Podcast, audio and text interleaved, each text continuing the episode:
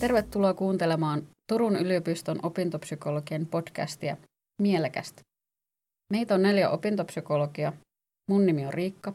Ja mä olen Sanna. Mä olen Tiina. Ja mä oon Saara. Meidän tarkoituksena on käsitellä sellaisia asioita, jotka on monille opiskelijoille ajankohtaisia ja vaikuttaa ihan siihen opintojen arkeen. Ja tavoitteena on miettiä erilaisia näkökulmia asioihin ja tuoda uusia ideoita, mitkä voisivat auttaa haastavissa tilanteissa.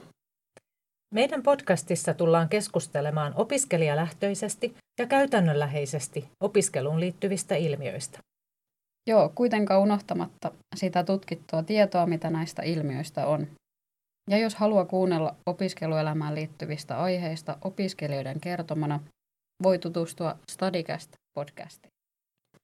Podcast-jaksoissa meillä on aiheena esimerkiksi opiskeluun liittyvä perfektionismi ja vaativuus. Moni on saattanutkin kuulla populaarimmasta käsitteestä eli huijarisyndroomasta, mikä liittyy juurikin näihin vaatimuksiin. Ja miksi me sitten puhutaan näistä, niin ne ovat valitettavan yleisiä yliopistossa ja kuormittavat kovasti opiskelijoita. Ja yhdessä jaksossa me pohditaan jännittämistä. Sehän on kanssa hyvin tavallinen ilmiö, joka koskettaa meitä kaikkia. Lisäksi keskustellaan muun muassa ajanhallinnasta, aikaansaamattomuudesta ja opiskelutaidoista. Näissä podcast-jaksoissa äänessä ollaan me opintopsykologit ja joskus mukana on myös vierailijoita. Jaksot kestävät korkeintaan 30 minuuttia.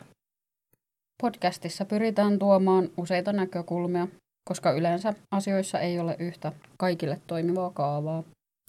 Ja meidän toiveena olisikin, että tällä tavalla jokainen kuulija saisi tästä itselleen jotain. Ja me tullaan myös kysymään ehdotuksia kuulijoilta mahdollisista aiheista, joten pysykää kuulolla.